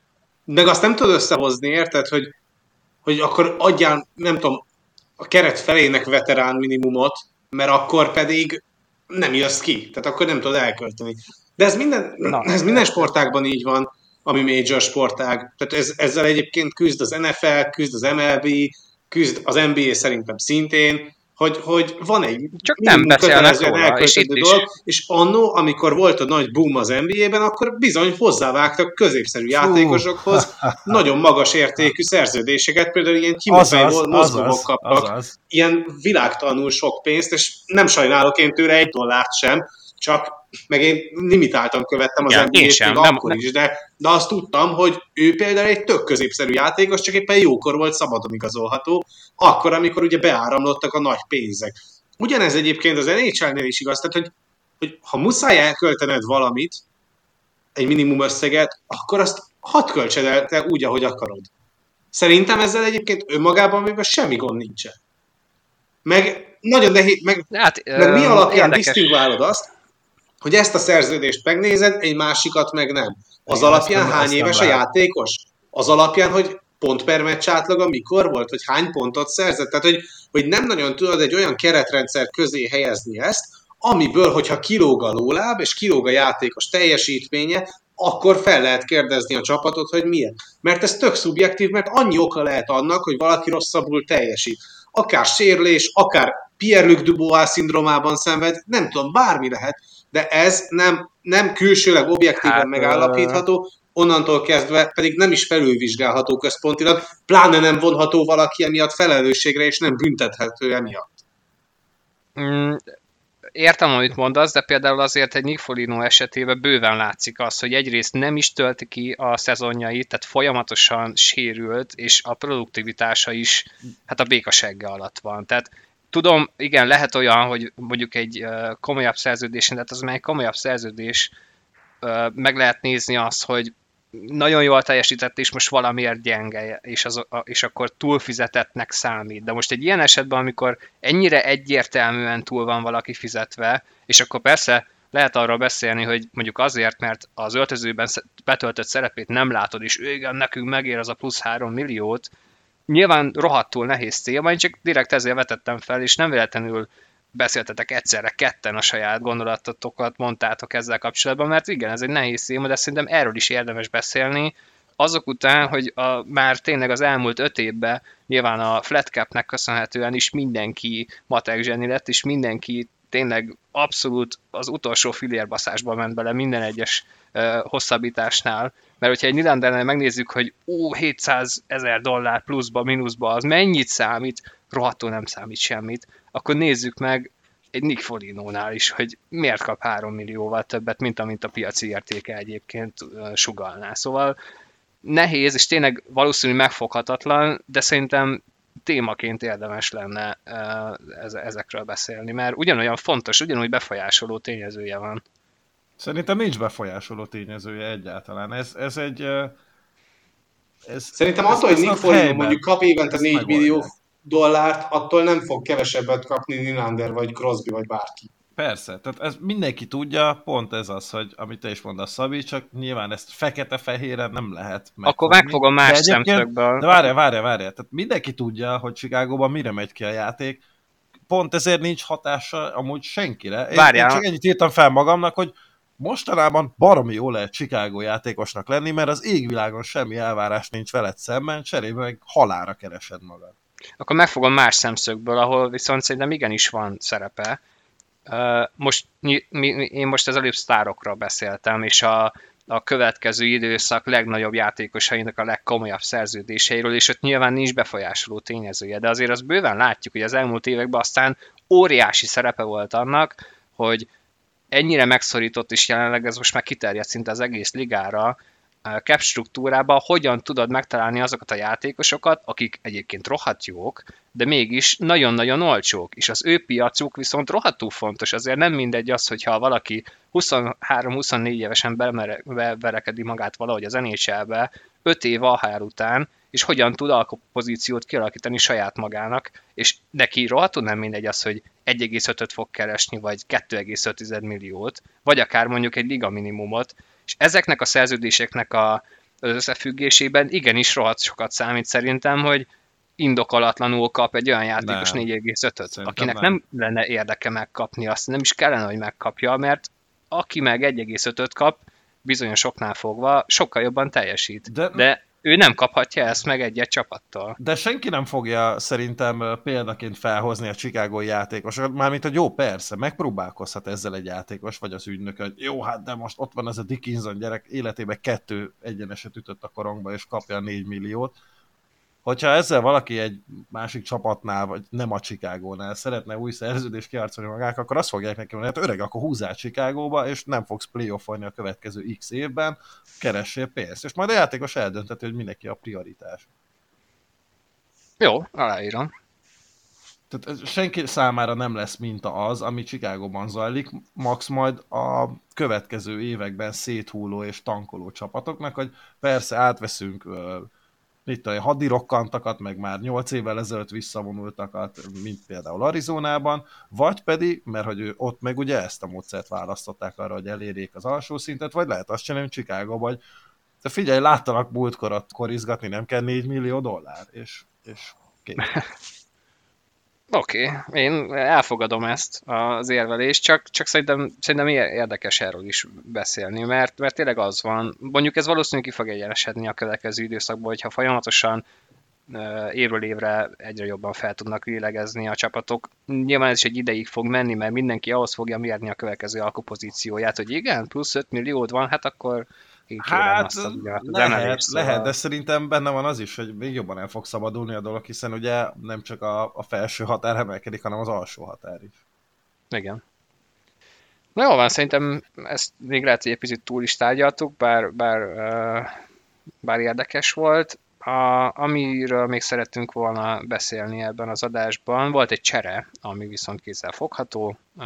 Katogócsi hát kisírta magának, nem tudom, hogyan fogalmazunk ebben a kontextusban. Passzív agresszió a célba ért. Azt, hogy, hogy ne szerepeljen a Philadelphia Flyers mezébe, úgyhogy igazából valamilyen szinten meg is volt kötve a Flyersnek a keze ebben a csereügyletben. Ahhoz képest szerintem egy egész jól sikerült cserét sikerült összehozni, ami, ami majd nyilván három-négy év múlva is egy komoly téma lehet, hogy ki nyerte meg igazán. Drysdale érkezett Philadelphiába, és egy 2025-ös Anaheim második körös pick, amit szerintem nagyon sokan leírnak, az még igen, igen értékes pick lehet a későbbiekben. Én személy szerint azt mondom, hogy papíron az Anaheim nyerte ezt a cserét, mert az a játék stílus és az a fajta játékos, amit Kategocsi képvisel, az elképesztően ritka és egyre ritkább, viszont sokan mondjuk azt is mondhatják, ami teljesen jogos, hogy a kettő közül ki az NHL játékos jelenleg, az Jimmy Drysdale.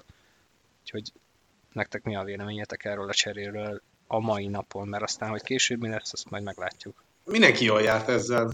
Szerintem nagyon ritkán van olyan csere, amiről úgy tudunk beszélni már ilyenkor, tehát ami nem azonnal a csere határidő előtt közvetlenül történik meg, és akkor már így nagyjából látod azt, hogy az a csapat, amelyikbe érkezik az adott játékos, az mit célozhat meg akár az alapszakasz végig, akár pedig a rájátszásban, hogy, hogy ilyenkor már el lehet mondani azt, hogy mind a két csapat megkapta azt, amit akart. És ahhoz képest, hogy sikerült Drysdale-t megszerezni egy ilyen rossz alkupozícióból, mint amilyenben a Philadelphia Flyers volt ennél a szituációnál, az egész remek munka felsővezetéstől, és összességében pedig minden szempontból, az Anaheimnek pedig, amit már te is érintettél, hogy azért, hogyha azt a fiatal csatármagot nézik, amelyik kezdott kialakítani, az Gothiével még erősebb lesz így ebből a szempontból.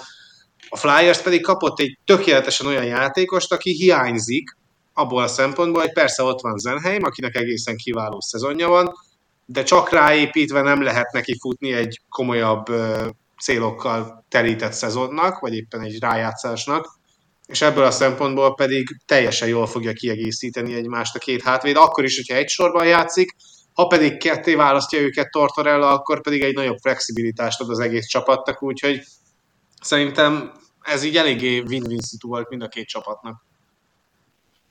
Papíron egyébként szerintem is ebből profitálhat mindkét fél. Ugye talán a, mondjuk az első soros center után a legkeresettebb pozíció az a, az a, hát az a fiatal, jobbosütőfogású mobilvédő, és, és hát tényleg nem lehet minden fáról leakasztani egyet. A Flyersnek sikerült, és hogy te is mondtad, Isti, uh, ahhoz képest, hogy tényleg nem, nem volt egy jó kiinduló ponton ez az alkupozíció a Flyersnél, szerintem ebből kihozták a maxot. Gocsi, hát szerintem egyébként ez még uh, lehet, hogy uh, kicsit keveset is kapott érte a Flyers, mert ugye tehát jó, nem, tényleg ugye itt azért benne van az, hogy Gocsi kimondta, hogy ő nem akar Flyers játékos lenni, de aztán meg, meg hát, vagy hát nem aztán, nem ekközben azért lerakott az asztalra egy nagyon domináns junior VB-t. Ezt, ezt nagyjából én ilyen napról napra máshogy ítélem meg, hogy milyen ellenértéket kapott a Flyers. Nyilván rengeteg a kérdőjel. Tehát Gotyét még nem láttuk az NHL-ben. Papíron tényleg benne van a pakliba, hogy egy 40-50 gólos erőcsatár lesz. Vagy szélső, ami ugye alapból hiányzik volt a helyben, mert ugye csak centerekkel tankoltak fel. Drysdale-nél meg ugye az a fontos, hogy egészséges tudjon maradni. Azért neki volt két komolyabb sérülése, nagyjából ha letüsszentik szegényt, akkor két hétig nem játszik, és ebből kell egy picit kinőnie, és akkor tényleg benne van a pakliban, hogy itt azért lehet, hogy két ilyen franchise alapkő cserélt helyet, de profitált belőle mindenki. És vajon hogyan profitálhat abból az Ottawa Senators, hogy most megint elindulnak talán egy új irányba, ahhoz képest, amit láttunk tőlük a cserestopnál, és uh, ahhoz képest, hogy nem tudom, meddig ment ez a húzamon a csikrannal, hogy megszerzik-e vagy nem szerzik meg igazán sokáig. És hogyha a plegykák igazak, mert hogy áttértünk a plegyka szekcióba, szóval itt senki se vegyen két pénznek semmit, de hogy ha minden igaz, akkor Csikranak nem tetszik annyira Ottawa városa, sem az, amilyen irányba megy a csapat, hogy nincs eredmény, és lehet, hogy ő úgy érzi, hogy később ilyenben sem lesz.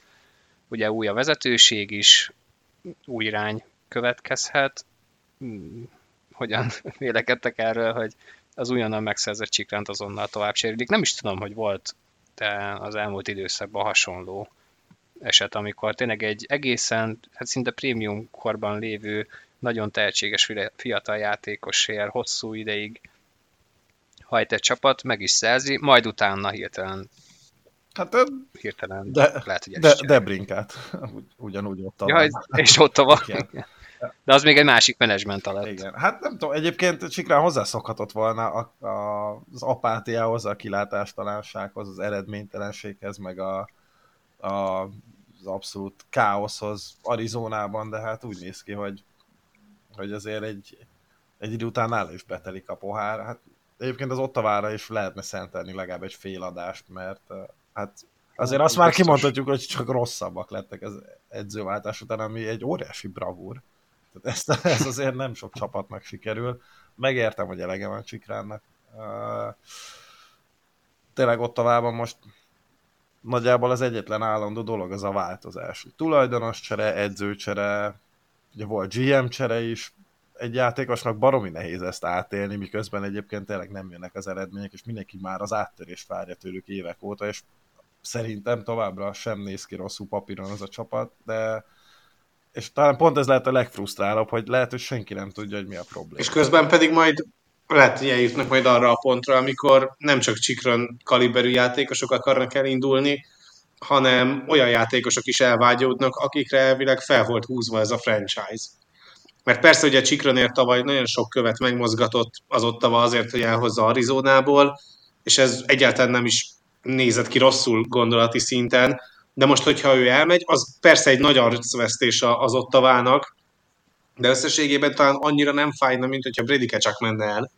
Márpedig egyébként, hogyha nem változik drasztikusan, hirtelen az irány, amiben tart az Ottawa, akkor egyébként lehet, hogy ott is ilyen szinten is el kell kezdeni gondolkodni az újraépítkezésben, hogy, hogy értékéteni azokat a játékosokat, akikre fel van építve ez a franchise, akik elvileg az arcai voltak annak a fiatal és ígéretes, lendületes korszaknak, amit ugye ígértek ott továbban ezeknek a játékosoknak. Na, onnantól kezdve, hogy Debrinkat elment, egyébként már az is egy előszele volt ennek az egésznek, de hogyha Csikron elmegy, akkor az jobban mutatja szerintem azt, hogy mekkora gondok vannak. A legnagyobb gond meg persze nyilván az lenne, hogyha akkor Kecsák szerepe is megváltozna, illetve vele kapcsolatban is elkezdenének terjengeni azok a plegykák, hogy akkor ő menne Kanadából, akár a tesó után, akár máshova, de összességében nagyon-nagyon rosszul néz ki az Ottawa, és tényleg ez egy külön féladást biztos el tudna vinni, hogy hogyan jutott el az liga egyik legígéretesebb projektje, röpke másfél év alatt oda, hogy igazából még a szurkolóik se akarják nézni a meccseiket. Talán a, azokból a nevekből, amiket most felírtunk, hát Zegrász az egyetlen, aki, akiről azt lehet mondani, most így a pletka szintjén, hogy egyértelmű, hogy az eladó csapat tényleg eladó pozícióban van. Tehát nyilván ez abszolút pletyka most azután, hogy Dryzit is elcserélték. Szerintetek ebben lehet bármiféle ráció, hogy akár tőle megválnának, illetve még így az lenne a kérdésem, hogy, hogy nagyjából úgy összességében milyen trade deadline-ra számítotok, mert szerintem nagyon furcsa a helyzet alakult ki, mivel jelenleg, és ez tökre uh, lehet, hogy kitolódik márciusra is, amikor valóban kellene lépni a csapatoknak, az látszódik, hogy nagyon-nagyon szoros mind a két főcsoport, és nem is igazán lehet eldönteni, még most így január végén sem, hogy tényleg melyek lesznek azok a csapatok, amelyek, amelyek eladni szeretnének, és azok, amelyek bevállalják azt, hogy, hogy erősíteni kell, még úgy is, hogy mondjuk nem százszázalékos a playoff. Vagy tényleg egy ilyen gamble, hogy bejutnak-e vagy sem, és hogy költeni kell vagy sem. Én pont ezért várok egy a, a tavalyval teljesen ellentétes deadline, mert ugye tavaly nagyjából a deadline az három hétig tartott, mert már akkor elindult az akció, és aztán az utolsó napra meg alig maradt, és pont ezért, amit mondtál Szabi, hogy hogy itt még annyira képlékeny a playoff mezőny, és itt most van szerintem, hát mondjuk nagyjából 24 csapat maximum, de mondjuk 22-24 csapat, amelyek playoff álmokat dédelgetnek, és hogyha nem lesznek ilyen nagyon nagy kidúranások az All-Star hétvége után, és, és hasonlóan sűrű marad a mezőny, akkor, akkor szerintem itt nem nagyon lesz olyan mozgolódás, hogy például ezek a, az ilyen bubble-ben lévő csapatok állást foglaljanak addig, majd meglátják, hogy itt március 8-a előtt egy-két nappal hogy áll. Aztán az lesz, hogy folyamatosan a... várnak a másikra, aztán végül senki nem cserél a nagy kaliberű csapatok közül. Igen. Benne, benne, benne. Én erre, én erre számítok. Ez is. Az Igrászra pedig visszatérve, én nem tudom elképzelni, hogy ő idén csapatot váltson. Az, hogy a következő szezonban mi történik vele, az, az már szerintem érdekesebb lesz, mert most azért nagyon alacsonyan van az ő ázsiója és értéke. Uh, nem, egyelőre nem, nem, nem látom, hogy ő, ő elkerüljön Anaheimből. Egyébként, hogy szemléltessük ezt, hogy most uh, miért mondjuk azt, hogy nagyon kicsi a mozgástér, és nem lehet eldönteni. Egy Calgary Flames, amiről hát gyakorlatilag nyár óta csak arról van szó, hogy melyik játékos akar elmenni onnan is, nem hajlandó aláírni és hosszabbítani. Tehát abszolút le, szerle, szellerek lesznek a márciusi időszakban. 47 ponttal állnak, úgyhogy az elmúlt három meccsüket elvetítették. A wildcard pozícióban lévő Nashville-nek 51 van. 4 pont, 47 meccs után a különbség. Tehát semmi. És nem nagyon lehet eldönteni, bár mondjuk a calgary nyilván ott van az, hogy a cserélendő játékosok, vagy azok, akik felmerültek a piacon, legtöbbje szabadügynök, korlátlan szabadügynök, tehát ez az ő pozíciókat ilyen szempontból rontja, de, de ez a helyzet, hogy egy, hogy egy ilyen pozícióban lévő csapat, mint a Calgary Flames sem egyértelműen mondhatja azt, hogy na jó, akkor ő biztosan elad, mert ennyire szoros a verseny, keleten aztán meg pláne ott, ott még durvább a helyzet, és ott is most nagyon sok vonal alatti csapat folyamatosan veszíti a meccseket, tehát igazából padhelyzet van, ugyanott áll mindenki. De de viszont, ami, ami még egy komolyabb esemény lesz, komolyabb, zárójelbe komolyabb, az az NHL osztály. Ja, egy, ennyi nevet említettük meg cserélni? Mert amúgy én Azért ja, nyugodtan, hogy egyszer szeretnél, akkor... Felsoroltam volna a fél calgary mert... Igen, ja, persze, hát most... Megemlítetted őket, tehát calgary nem követhetik el még egyszer azt a hibát, amit mondjuk az elmúlt két nyár alatt, három nyár alatt, hogy, hogy abba bíznak, hogy á, úgyis marad mindenki, mert tök jók vagyunk, aztán hát láttuk, hogy mi lett belőle, szóval szerintem Lindholm is lépni fog, uh, Hanifinnél is benne van a pakliba, és szerintem Tanev lesz. Tanev is Tanev, Tanevnél ezt, ezt nagyjából nem azt mondom, hogy kijelenthető száz százalékra, de, de az biztos, hogy baromira kelendő lesz. Queen Hughes már nagyon kampányol, hogy vigyék oda mellé, de Edmontonban is elvileg már így izzítják a vonalakat, úgyhogy uh, szét fog esni szerintem ez a Flames, meg én, én azért egy Mark André Fleury cserét is el tudok képzelni. Még itt a calgary kapcsolatban én most az elmúlt hetekben láttam olyat, hogy Noah Hannifin lehet, hogy mégis aláírna, bár nem tudom milyen indítatásból, és ugye csak az, hogy hogyan áll ehhez a Calgary, ugye Craig Conroynak a legelső mondata az első sajtótájékoztatóján az volt, hogy ő olyan játékosokat szeretne calgary akik ott is szeretnének maradni. És nyáron... Majd aztán mindenki jelezte, hogy akkor én lépni. Akkor megyek, igen és ez tényleg itt történt a nyár folyamán, úgyhogy ott, ott valószínűleg ettől függetlenül kiárusításra lehet számítani. Akit nem fognak elcserélni, az Dylan Dubé. Ja, hát, vagy, vagy egy nagyon érdekes helyre cserélik, és nem kapnak érte semmit. De amúgy Flőri helyzete is érdekes, mert a... A csondaráló kettő csak jégparam. a, a Minnesota sem esett még ki teljesen abból a körből, akik bejuthatnak, bár de, gondolom a tettemetbe Barna már, de. már nagyon rég. Abszolút. És akkor ki is megy az osztályra a Minnesota-ból? Na, hát ez az. Most itt azért, hát Caprizov van elvileg meghívva, de nem tudom, Szavi, segíts nekem, vagy nekünk, hogy melyik, hogy honnan közelítsük meg ezt az osztályt, mert... Állítólag jók a mezek. Ötlettelen vagyok. Igen, hát keressünk egy másik irányt. én, én annyiban egy picit örülök ennek, hogy most tényleg egy hoki városba lesz, de hogy ennél többet mit lehet hozzátenni, nem, nem nagyon tudom. A szokásos bóckodás lesz, de legalább nem Vegasba kell ezt végig szenvedni. Tehát ez, ez nekem már egy óriási pozitív. De figyelj, egyébként tök jól meg van rendelve szerintem. Igen, Tehát, igen hogy, amúgy... hogy maga az, ahogyan próbálják eladni, az a része szerintem kifejezetten jól ki van találva. Igen, tehát az, hogy nem szökő kutak között fogják lövöldözni a korongot valami lézerrel kivilágított baromságra, az nekem már egy óriási win. Hát ugye teljesen, teljesen átvariálták a Skills Challenge-et, és elvileg ez egy ilyen folytatólagos verseny lesz, aminek a végén majd lesz egy darab győztes, aki majd egy millió amerikai dollárral fog gazdagodni, úgyhogy Gondolom Nick Folino lesz az, ha már kapott 4,5-öt a chicago Nem, nem vagyok benne biztos, hogy meghívták, sőt. Viszont talán, és akkor ha már Toronto, hogy és ez tényleg nekem csak egy ilyen utolsó utáni kapaszkodó, hogy 2016-ban volt Torontóban az NBA All-Star gála, és ez baromi jó volt, főleg a Skills Challenge. Főleg a zsákoló verseny, ami minden idők legjobbja volt, úgyhogy hát... Az volt a Levines? Igen, Levin Aaron Gordon. Uh, igen, igen, igen. Na mindegy, szóval ha csak azt így félig megközelíti, uh, mondjuk az NHL hétvége, vagy a Skills akkor szerintem már mindenki elégedett lehet, de, de hát ha a helynek a szelleme az itt kihozza a legjobbat a játékosokból, mert nagyon nehéz egy all gálát kompetitívvé tenni. Hát amúgy... Akármelyik részét. Akár és talán, talán még amiben így kapaszkodni lehetett volna az az, hogy egy, egy ilyen eh, Sidney Crosby, eh, Conor McDavid, Conor Bedard triumvirátus láthatott volna az ember, de hát Hű, de jó ez, ez el lett rontva. De oda azért, hogyha már Gary Batman nem adja meg a lehetőséget, hogy nem tudom, tényleg egy komoly best of best rendezvényen lássuk őket egyszerre, akkor legalább itt láthattuk volna, de nem majd majd jövőre. Ugye Bedár nem lesz ott, de a körítés szerintem azért biztató valóban. Tehát ebbe azért lehet bízni egy kicsit, hogy mindenki hogy az egész jól fog kinézni, aztán majd meglátjuk, de olyan túl sokat ne várjon szerintem tőle senki, mert azért mégiscsak egy NHL országálláról lesz szó.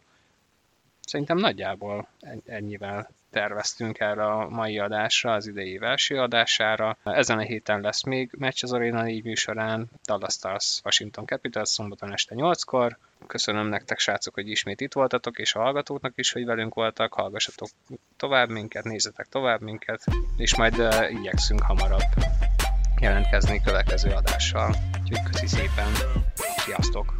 Hello! Sziasztok!